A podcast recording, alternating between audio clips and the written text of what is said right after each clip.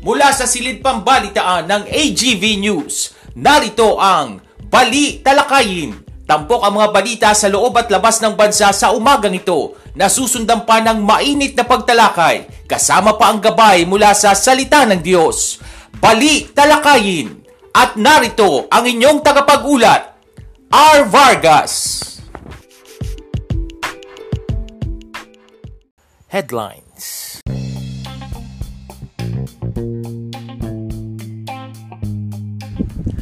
Sa ulo ng mga balita, inflation rate sa Mayo sumirit sa 5.4%. Taas sahod na baliwala lang sa fuel price hikes ayon sa isang labor group.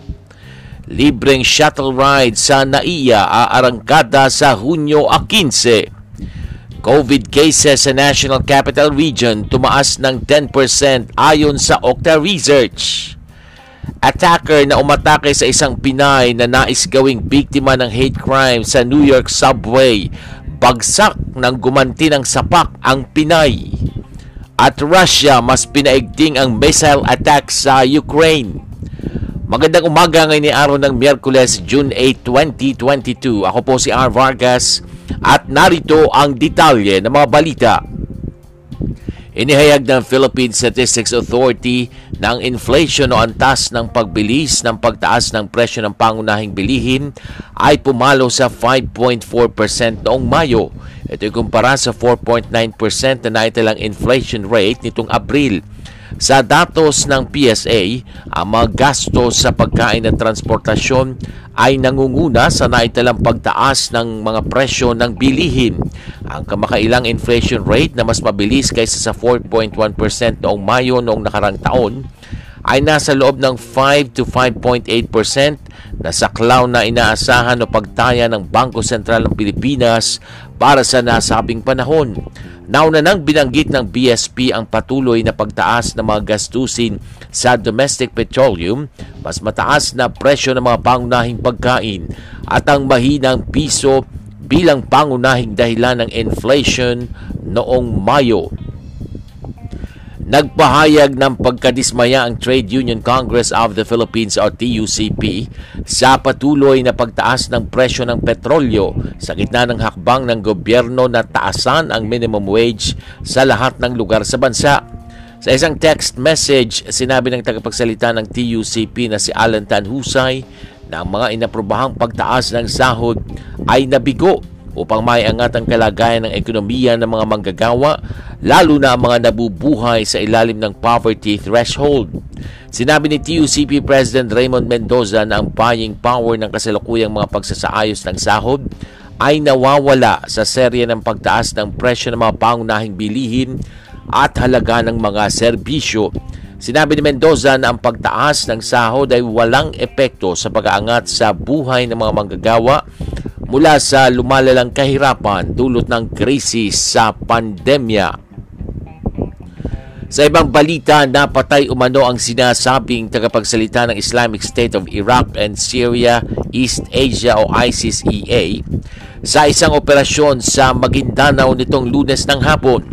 Ito ang sinabi ng Armed Forces of the Philippines. Sa isang pahayag, kinilala ng Western Mindanao Command o West Mincom ang nasawi na si Abdul Fatah Omar Alimuden o Abu Huzaifa Sinabi ng West Medcom na si Abu Huzaifa din ang namamahala sa mga transaksyong pinansyal ng Daula Islamia, Philippines sa IC Central. Ang pinagsanib na elemento ng 61st o 601st Infantry Brigade, 40th Infantry Battalion at intelligence units ay naglunsad ng espesyal na operasyon sa crossing Salbo, Barangay Poblasyon sa Datu, Saudi Ampatuan. Pinuri ni West Chief o ni West Mincom Chief Lieutenant General Alfredo Rosario Jr. ang operating troops para sa operasyon at hinimok silang panatilihin ang mga pagsisikap na ito laban sa mga rebeldeng grupo. Sa ibang ulat, ibinahagi ng Department of Transportation ang libreng sakay program na aarangkada sa Hunyo 15 kung saan libre ang airport shuttle rides para sa mga pasahero sa arrival areas ng Ninoy Aquino International Airport Terminals 2 and 3. Base kay Transportation Secretary Arthur Tugade, Halos isang daang Grab units mula sa NAIA ang maghahatid serbisyo sa mga pasahero papunta kahit sa ang destinasyon sa National Capital Region. Ay pakitugade malaking bagay ang libreng sakay para sa mga pasahero para agarang makauwi sa kanilang mga bahay. Tatagal ang programa hanggang Hunyo hanggang uh, o hanggang alas 11 ng gabi ngayong Hunyo. Para maka-avail ng service na ito, kinakailangang mag-book ng pasahero sa Grab booths na nakatalaga sa arrival areas ng NAIA Terminals 2 at 3. Sa iba pang mga balita, maaari nang umuwi ang halos 58 pamilya na lumikas mula sa kanilang mga tahanan malapit sa Bulkan Bulusan pagkatapos ng paglilinis. Ito ang inihayag ng National Disaster Risk Reduction and Management Council. Sa, ayon sa tagapagsalita ng NDRRMC na si Mark Timbal, nakatanggap ang evacuees mula sa bayan ng Huban ng food packs, hygiene items at inuming tubig mula sa lokal na pamahalaan, habang ang pribadong sektor ay nagbigay din ng karagdagang tubig at ang Office of the Civil Defense naman ay namahagi ng face masks. Sinabi pa ni Timbal na batay sa inisyal na pagsusuri, papalo sa 20 milyong piso ang halaga ng pinsala sa agrikultura. Bukod sa huban, nabalot din umano ang mga bayan ng Erosin at kasiguran ng abo. Nakapaghain na rin ang kanyang Statement of Contributions and Expenditures o SOSE si outgoing Vice President Lenny Robredo na tumakbo sa pagka-presidente ayon sa pinakahuling listahan ng Comelec Campaign Finance Office. Inihain ng SOSE ni Robredo sa pamagitan ng kanyang mga staff kung saan dinala nila ang nasa tatlong kahon ng mga dokumento Nauna nang naghain ng SOSE ang iba pang presidential candidates na sina Senators Panfilo Lacson noong June 4 at Jose Montemayor noong June 6. Inaabangan naman kung maghahain na rin ba ng SOSE bukas si President-elect Ferdinand Bongbong Marcos Jr. Pagdating sa vice presidential candidates, si Dr. Willie Ong ang unang naghain ng kanyang SOSE mula sa siyam na kandidato. Ayon sa COMELEC, bukas sa Hunyo 8, huling araw para makapagsumite ng SOSE ang mga kandidato sa national capital o sa national at local elections. Nauna na pinaalala ng poll body na ang paghahain ng SOSE ay para sa lahat ng sumabak sa eleksyon na naluman o natalo.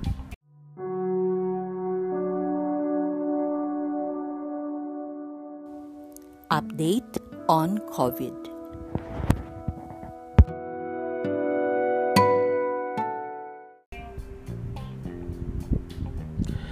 Tumaas ang pang-araw-araw na average ng mga bagong kaso ng COVID-19 sa National Capital Region sa 10%.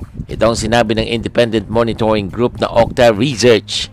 Sinabi ni Octa Research Fellow Dr. Guido David na ang pang-araw-araw na average ng mga bagong kaso ay tumaas sa 78 na naitala noong Mayo 24 hanggang 30 hanggang 86 noong Mayo 31 hanggang Hunyo 6 batay sa kanilang pagsusuri sa datos mula sa Department of Health. Sinabi rin ni David na ang reproduction number ng NCR ay tumaas sa 1.24 mula sa 1.08. Ang reproduction number ay tumutukoy sa bilang ng mga taong nahawahan ng isang kaso. Ang isang reproduction number na mas mababa sa isa ay nagpapahiwatig na ang hawaan ng virus ay bumabagal.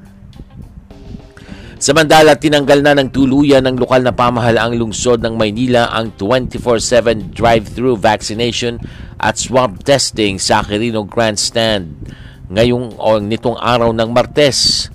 Pinangunahan ni Manila Disaster Risk Reduction Office o MDRRMO Chief Arnel Angeles ang pagbaklas ng mga istruktura na inilagay para sa nasabing drive-thru kung saan hinakot na rin ng kanyang mga tauhan ang mga bakal bollards at barriers na ginamit.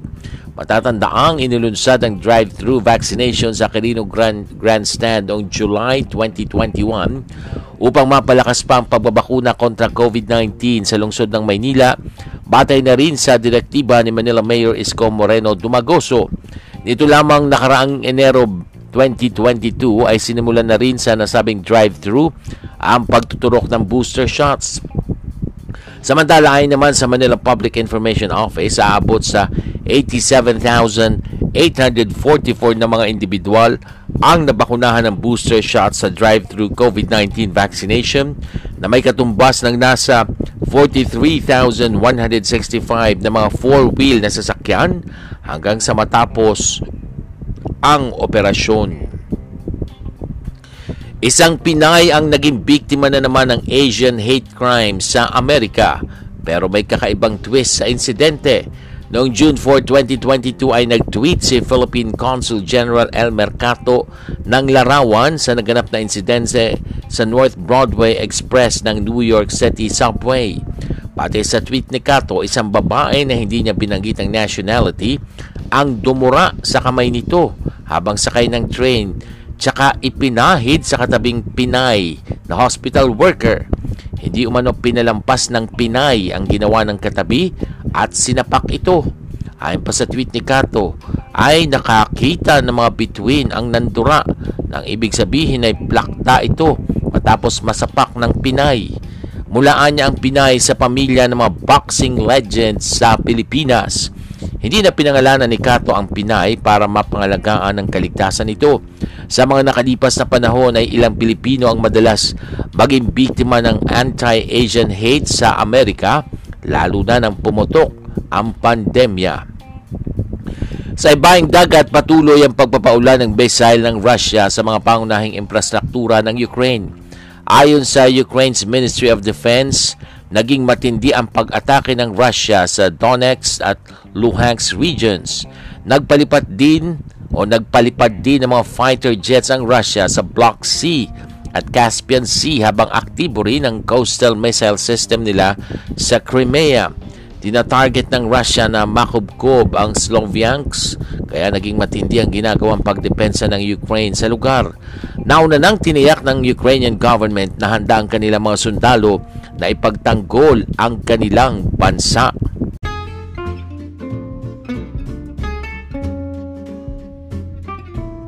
Balitang cute!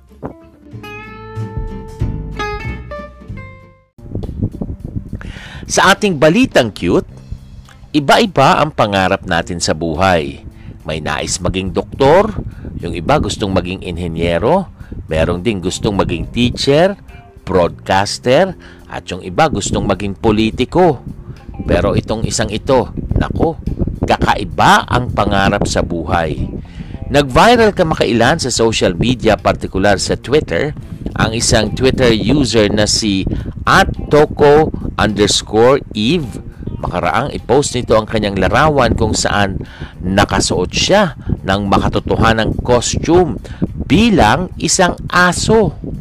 Hangarin at pangarap kasi ng lalaking ito mula sa bansang Japan ang maging isang aso. At wala siyang ibang pinangarap at ginusto kundi ang maging isang aso lang talaga. Inabot pa nga ng 2 million yen o katumbas ng 823,000 pesos ang kanyang ginasto sa pagpapagawa ng makatotohanang costume mula sa kumpanyang Zeppet na gumugol naman ng mahigit dalawang buwan para lamang magawa ang nasabing costume. Matagal na umanong pangarap ni Toko na maranasan kung paano ba maging isang aso dahil na rin sa kanyang pagiging isang pet lover. Pinili niya pa nga ang breed na collie dahil mas magiging makatotohanan daw kung ito ang kanyang ipagagawa. At yan ang mga tampok na balita sa umagang ito. Ako po si R. Vargas. Samantala, wag po kayong bibitiw dahil magbabalik pa ang balita lakayin makalipas ang ilang paalala.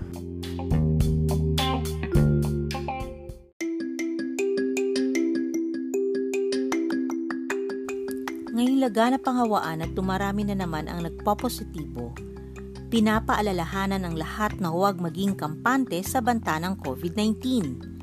Dapat nating ipagpatuloy ang tamang pagsunod sa minimum public health standards at laging magsuot ng face mask, mag-physical distancing, at maghugas ng kamay.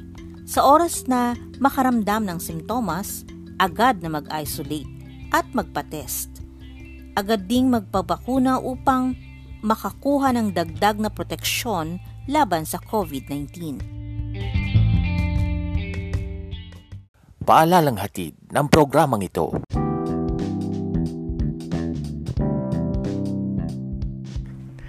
Good morning! Isang magandang magandang Miyerkules ng umaga po sa inyong lahat. Ngayon po ay uh, June 8, 2022. Ang bilis ng panahon, yes. At dahil ngayon ay Wednesday, ang bati po namin sa inyo ay Happy Midweek! Ayan, sa lahat ng ating tagapakinig, sa lahat ng ating taga-subaybay, hindi lamang dito sa Pilipinas, kundi sa iba't ibang panig po ng mundo na nakikinig po dito sa ating programa. Welcome po sa Balita Lakayin, isang podcast program na napapakinggan sa pamagitan ng Anchor.fm at Spotify ako po ang inyong lingkod, R. Vargas. Maraming salamat po sa patuloy po ninyong pakikinig at uh, dalangin namin, ano, tumaasa kami na may nakukuha kayong mga impormasyon ha, at uh, dito sa ating mga pagtalaka, pagtalakay ha, dito po sa kabuuan nga po ng ating programa araw-araw, lunes hanggang biyernes umaga po ang ating uh, format ng ating program, mga balita, merong mga pagtalakay at merong mga reminders from the Word of God, mga kaibigan. Opo, dire-diretso po muna tayo sa ating pa-shout out. Oy, happy listening muna. Shout out sa ating mga taga-subaybay. Unang-una na po dyan sa aking uh, tiyahin na nakikinig lagi si Mama Tits, ha? si Varsily Vargas. So, Mama Tits, Ingat ka at uh, patuloy na magpagaling sa iyong mga nararamdamang karamdaman at uh, dalangin namin ang uh, patuloy mong kagalingan. Ganon din, nakikinig siyempre ang aking mother, si uh, Mrs. Dory Vargas. Happy listening sa iyo, Mama. At ganon din ang aking pamangkin na si Gabgab. Oo, wala na silang pasok. Hanggang nung nakaraang lunes lang yung pasok nila eh, no? So, kung nakikinig man kayo ngayon, happy listening. Siyempre, ganun din sa iba pa nating mga masugid na taga-subaybay. Nandyan din po si uh, Melbourne Atanasio na laging nakikinig. Hindi lang basta nakikinig, kundi sinishare niya pa yung link ng programa natin ano, sa kanyang mga ka-office mates, sa kanyang mga kakilala. Maraming maraming salamat sa iyo Melbourne o si Bonbon. At syempre, ganun din sa aking classmate na si Rosaida Oxales, classmate ko nung elementary. Aba ay masugid din na taga-subaybay ng ating program. Ano? Na-update daw siya sa ating mga ibinabalita tuwing umaga pang araw-araw. At uh, hindi lang siya nakikinig, Nako, sinishare din niya sa kanyang ah, FB wall, sa kanyang social media, ito ring link ng ating program at inaanyayahan niya. Ayun, ulitin ko yon Inaanyayahan niya yung kanyang mga mga friends sa FB na makapakinig din sa ating program, podcast program na Bali Talakayin. At sa mga nagse-celebrate po ng kani-kanilang mga birthdays. Maraming salamat po at uh, binabat maraming salamat. Hindi ma Happy birthday. Ayan. Happy happy birthday po sa inyong lahat at uh, sa mga nagse-celebrate na ng kanilang anniversary. Happy anniversary ang pagbate mula sa amin dito sa Bali talakayin. Okay, dire-diretso na po tayo sa ating pagtalakay sa umagang ito ng uh, Miyerkules.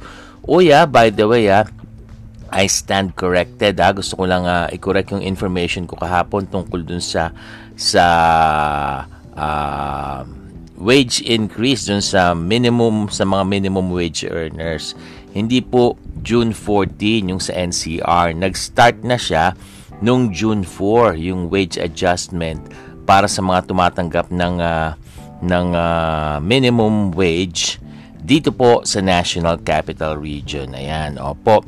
Samantala, mga kaibigan, ito baka hindi nyo pa alam ha, baka hindi kayo aware dito. Nako, ito pong uh, Metro Manila ha, ito ring National Capital Region nga po, Metro Manila, ay naka-high alert.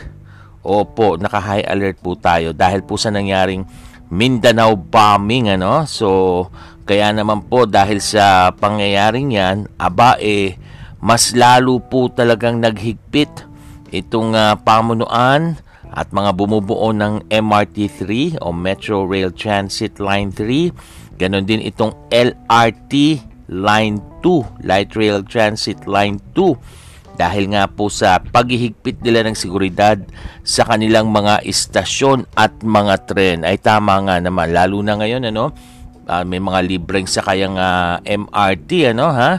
Eh parang yung mga sumasakay ngayon sa MRT at sa LRT kung titingnan mo narinig ko nga yung panayam kahapon sa sa panayam sa sa mga leader sa MRT eh bumalik na raw tayo doon sa pre-pandemic maramihan ha huuli bulto-bulto na yung mga pasaherong sumasakay dyan sa MRT sa pang-araw-araw lalo na pag rush hour yung mga pumapasok po sa kani-kanilang mga trabaho. Oo, so Ayan po ah, naghihigpit po ngayon ng MRT3 at ang LRT. Baka magtaka kayo, ba't, ba't lalong hahaba yung lalong humahaba yung linya o natatagalan kayo. Siyempre, may mga requisitos niya na pag-check ng inyong mga bagahe, mga kaibigan. Kasunod na nga rin po ito ng pagsasailalim ng Philippine National Police sa buong Metro Manila. Dito nga po sa sinasabi ko, ha, naka-high alert. Ibig sabihin, full alert bunsod ng mga pambobombang naganap sa Mindanao kamakailan. Sa ipinatutupad po na security measures mga kaibigan ng MRT at LRT, pansamantala po munang pinagbawalan ang mga pasahero nito na magdala ng ilang bagay sa loob ng istasyon na posibleng may dalang panganib sa mga sa mga ano, sa mga pasahero. Kabilang po dito yung mga armas, syempre bladed weapons at mga flammable substances. Ito ha, baka hindi nyo alam ha, nung lunes pa nag-start, eh, mahigpit din pong ipinagbabawal yung pagdadala ng lighter at posporo. Ayan, baka masita kayo ha, at hindi kayo mapasakay, may dala kayong lighter, lalo na yung mga naninigarilyo ha, yung mga nagyoyosi. Nako, eh, pag nasita kayo, pag uh, nagkaroon ng mga chinecheck yung bagahe nyo, ang inyong mga mga bulsa, ang inyong uh, uh, mga dala-dala, makita may lighter kayo, may posporo, eh baka hindi kayo pasakayin ha. So, wag na pong magdala niyan. Da, uh, kabilang po yan sa mga bawal dalhin ngayong may paghihigpit. Mahigpit din po pinagbawal yung pinagbabawal itong pagdadala ng toxic chemicals, pesticides, ng muriatic acid, ng liquid hydrogen, at iba pang kahalintulad po ng mga bagay. Paglilinaw po nitong si MRT3 General Manager Michael Kapati, ito pong pinahigpit na seguridad ay preventive measures lamang ha at wala pong natatanggap na anumang impormasyon na tinatarget ng mga terorista itong mga trend ng MRT. At syempre po, uh, bukod sa striktong pag-inspeksyon ng mga bagahe ng mga pasahero, aba eh meron na pong mga nakakalat na K9 dogs na nag-iikot, nagbabantay sa lahat ng istasyon na mga trend, mapa MRT man yan o mapa LRT. Sa bagay, ano, dati pa naman, eh talagang meron ng mga K9 dogs akong nakikita pag bumabiyahe ako dyan dati sa MRT at mapa LRT. Siguro ngayon mas dumami at mas pinahigpit dahil nga sa sa nangyaring ito. Eh sana naman ano, itong mga paghihigpit na ito hindi yung pag may banta pag may pinasabog. Siyempre, minsan yung parang pag-lax ka, relax, relax, walang, walang mga pangyayari sa kapaligiran, ika nga, walang kaganapan. Aba, eh, nako, doon po mananamantala yung mga taong may, uh, may masasamang motibo. Sabihin na natin, mga terorista. Pero ipag-pray po natin ha, na talagang uh, hindi sila maka makaporma man lang lalo na't mahigpit na ang seguridad ngayon. At sa mga pasahero, sa mga maglalakbay, sa mga aalis, papasok, mapa sa kanilang opisina, sa kanilang trabaho o sa kanilang mga eskwelahan, doble ingat po kung maaari, tripling ingat pa dahil nga sa mga pagbabantang yan at mga pambobomba. Again, naka full alert po, high alert ang buong National Capital Region mga kaibigan. Ayan. Samantala, nako, eto, eh, kahapon po, di ba, naibalita natin, meron na naman big time oil price increase na nangyari. At dahil po dyan, eto po, hinihiling po ng palasyo ng Malacanang dito sa ating mga jeepney drivers at operators na wag nang ituloy yung balak nila o yung plano nila na transport strike. Transport strike na naman. Ako, tigil pasada. This week ha, ngayong linggo yan, yung banta nila ha, yung plano nila.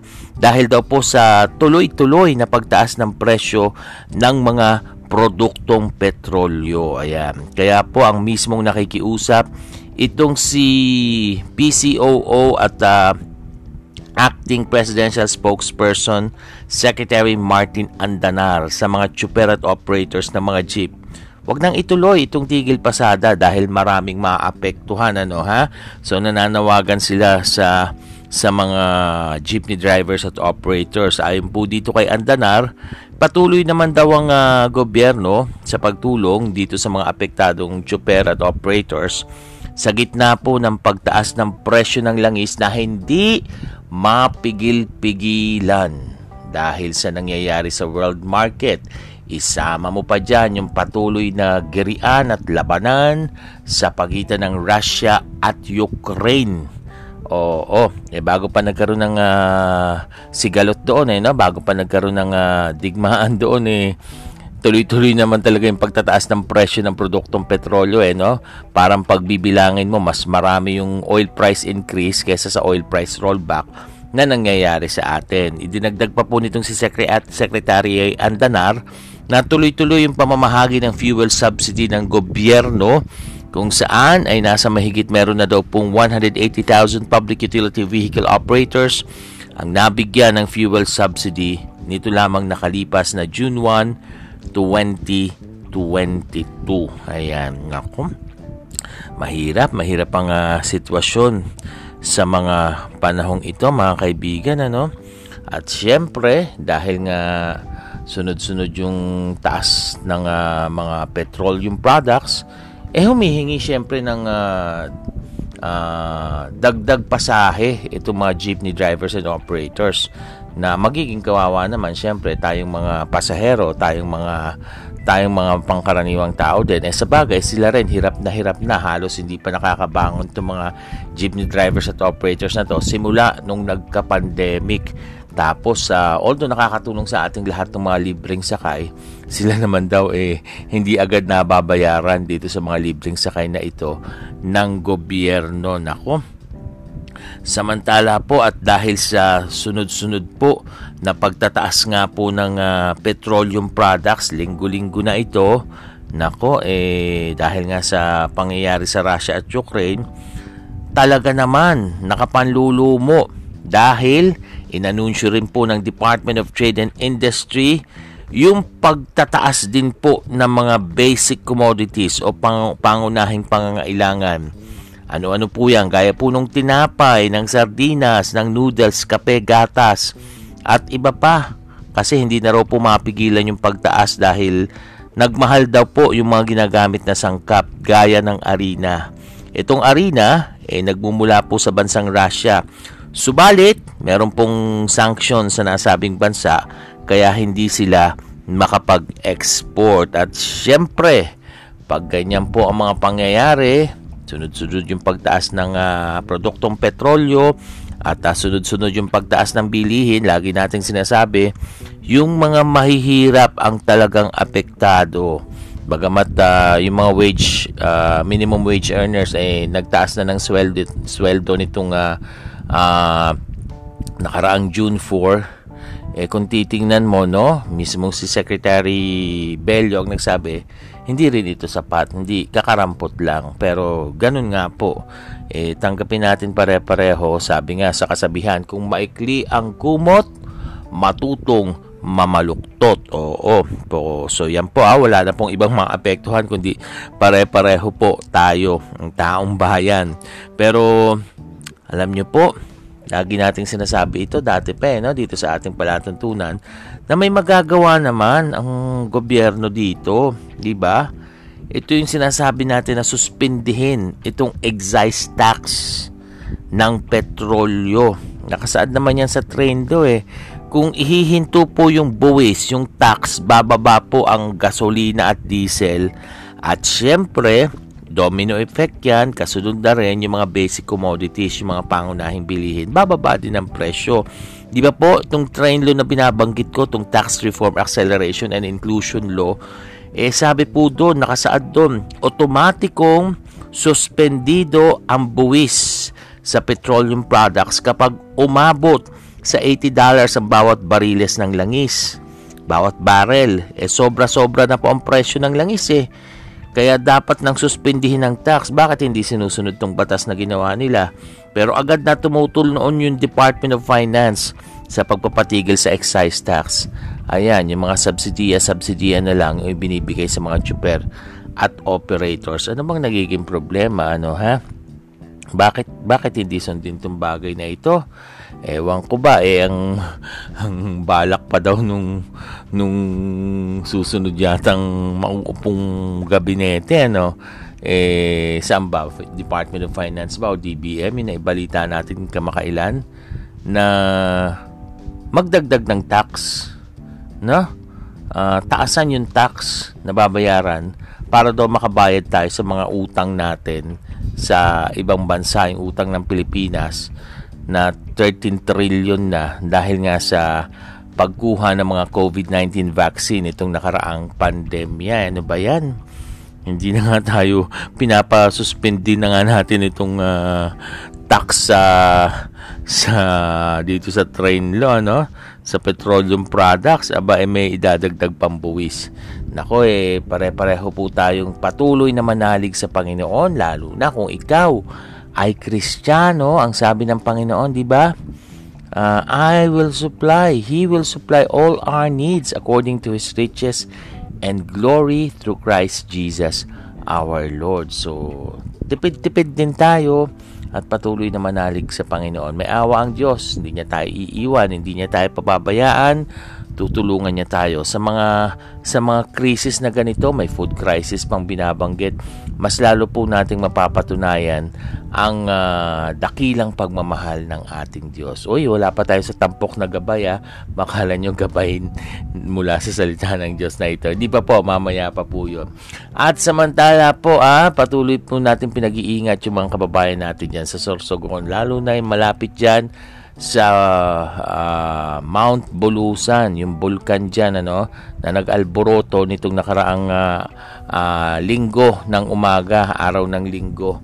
Eh, pinatutupad po ngayon dyan yung alert level 1. Ingat po ah, lalo na ta, delikado pong malanghap yung mga abo na ibinubaga po ng bulkan. Mag-face mask, basain daw ng kortin, yun yung kortina, ng, basain nyo ng tubig, takpan ng mga kumot o yung yung pinto, wag na kayo basta-basta lalabas kung di naman kailangan at basain ang kapaligiran dahil delikado po. Ito pong mga abong nilalabas ng bulkan eh para daw po itong mga dinurog na bubog ayon po sa FIVOX at sa Department of Health. Ayan, so delikado po yan mga bagay na yan. Patuloy kayong nakatutok dito sa ating programang Balita Lakayin. Ito na, susunod na po sa ating pagbabalik ang ating tampok na gabay mula sa salita ng Diyos, makalipas ang ilang paalala.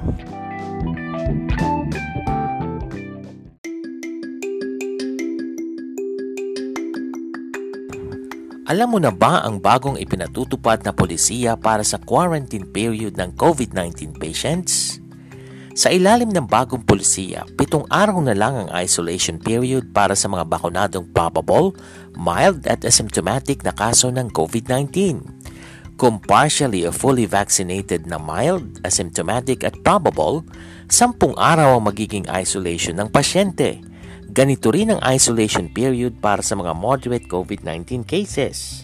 Kung severe na kaso at kung immunocompromised na nagpositibo sa COVID-19, aabuti ng 21 araw ang isolation period.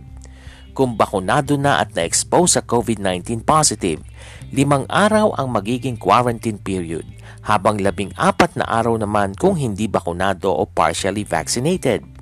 Limang araw o maaaring mas maikli pa ang quarantine period ng healthcare workers na na-expose sa COVID-19 positive, depende sa magiging assessment ng ospital o pinagtatrabahuhang public health office. Bibigyang prioridad sa bagong polisiya ang agarang isolation para sa general population. Prioridad naman sa testing ang healthcare workers, seniors, at immunocompromised. Paalalang hatid ng programang ito.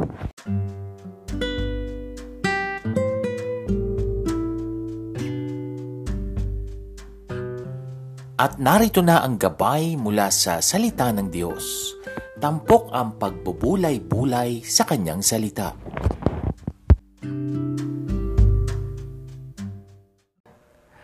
Patuloy po kayong nakatutok dito po sa ating programang Balita Lakayin. At this point, dumako na tayo sa ating tampok na gabay mula sa salita ng Diyos. Madalas tayong nagpapasalamat sa maraming magagandang bagay. Sasabihin natin, nagpapasalamat ako sa Diyos dahil malakas ang aking katawan. Nagpapasalamat ako sa Diyos dahil sa magandang pangyayaring nangyari sa aking buhay. Pero parang bihira akong makakita ng mga taong nagsasabing, nagpapasalamat ako dahil may problema ako. Nagpapasalamat ako dahil may karamdaman ako dahil may sakit ako.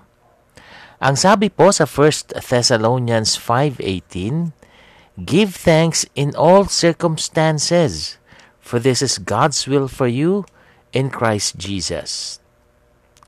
Si Job po na kilala nating dumanas ng katakot-takot na hirap. Namatay ang kanyang mga anak, nagkaroon ng sakit sa balat, nawala ang kanyang mga ari-arian, ay natuto pong magpasalamat sa Diyos sa kabila ng kanyang sitwasyon.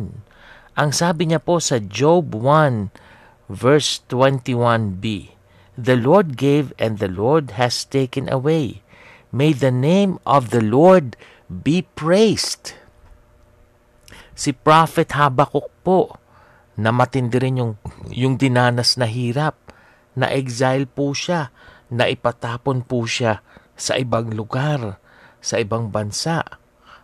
Pero ang sabi niya po sa Habakkuk chapter 3 verses 17 to 18, Though the fig tree should not blossom, nor fruit be on the vines, the produce of the olive fail, and the fields yield no food, the flock be cut off from the fold, and there be no herd in the stalls, yet I will rejoice in the Lord. I will take joy in the God of my salvation. Si Haring David po, na dumanas din ng napakaraming problema. In fact, nagtatanong siya, di ba, how long, Lord? How long, Lord, bago mo sagutin yung, yung hinihingi ko? Pero ang sabi niya sa Psalm chapter 5, verses 7 and 5, hindi po pala. Psalm 57 verses 5 and 11, sabi niya, Be exalted and God above the heavens. Let your glory be over the earth. Si Apostol Pablo po, na talaga namang nakatanikala, pinahihirapan, nilalatigo dahil sa sa pangangaral ng Ebanghelyo, ang siya pong nagsabi habang siya ay pinahihirapan at nakatanikala, nakakadena. Siya pong nagsabi sa 1 Thessalonians 5.18 na give thanks in all circumstances for this is God's will for you in Christ Jesus. Kahit po sa negatibong sitwasyon, may makikita pa rin tayong positibo. We can give thanks even in tough times. Bakit po? Because God knows what is best for us. He holds our future no matter what we go through. Sabi sa Jeremiah 29:11, For I know the plans I have for you, declares the Lord, plans to prosper you and to give you hope and a future. Di ba? We can give thanks even in tough times because God can use this hard times to work good in our lives. Sabi sa Romans 8:28, And we know that in all things God works for those who love, who have been called according to his purpose. We can give thanks even in tough times because God gives us strength to do so. Sabi sa Psalm 28 verse 7, The Lord is my strength and my shield. Manalangin po tayo. Panginoon, tulungan mo nga po na sa kabila ng hindi magandang sitwasyon sa aming buhay, matuto kaming magpasalamat dahil may maganda kang plano sa amin. At ikaw ang Diyos na tutulong sa amin sa kabila ng hindi maganda naming sitwasyon. Salamat po sa pangalan ng aming Panginoong Heso Kristo. Amen. At dyan na po nagtatapos ang ating programang Balita Lakayin sa umagang ito. Subaybayan niyo po muli kami sa susunod nating pagsasahing papawid. Ako po si R. Vargas. Pagpalain po tayong lahat ng ating Diyos.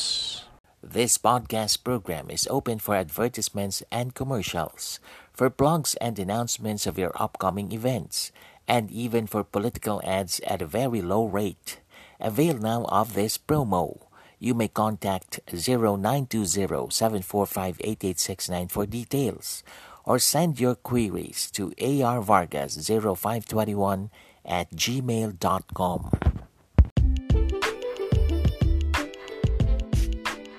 Inyong natunghayan ang Balita Lakayin. Muling subaybayan ang programang ito sa susunod na Pagsasahim Papawid.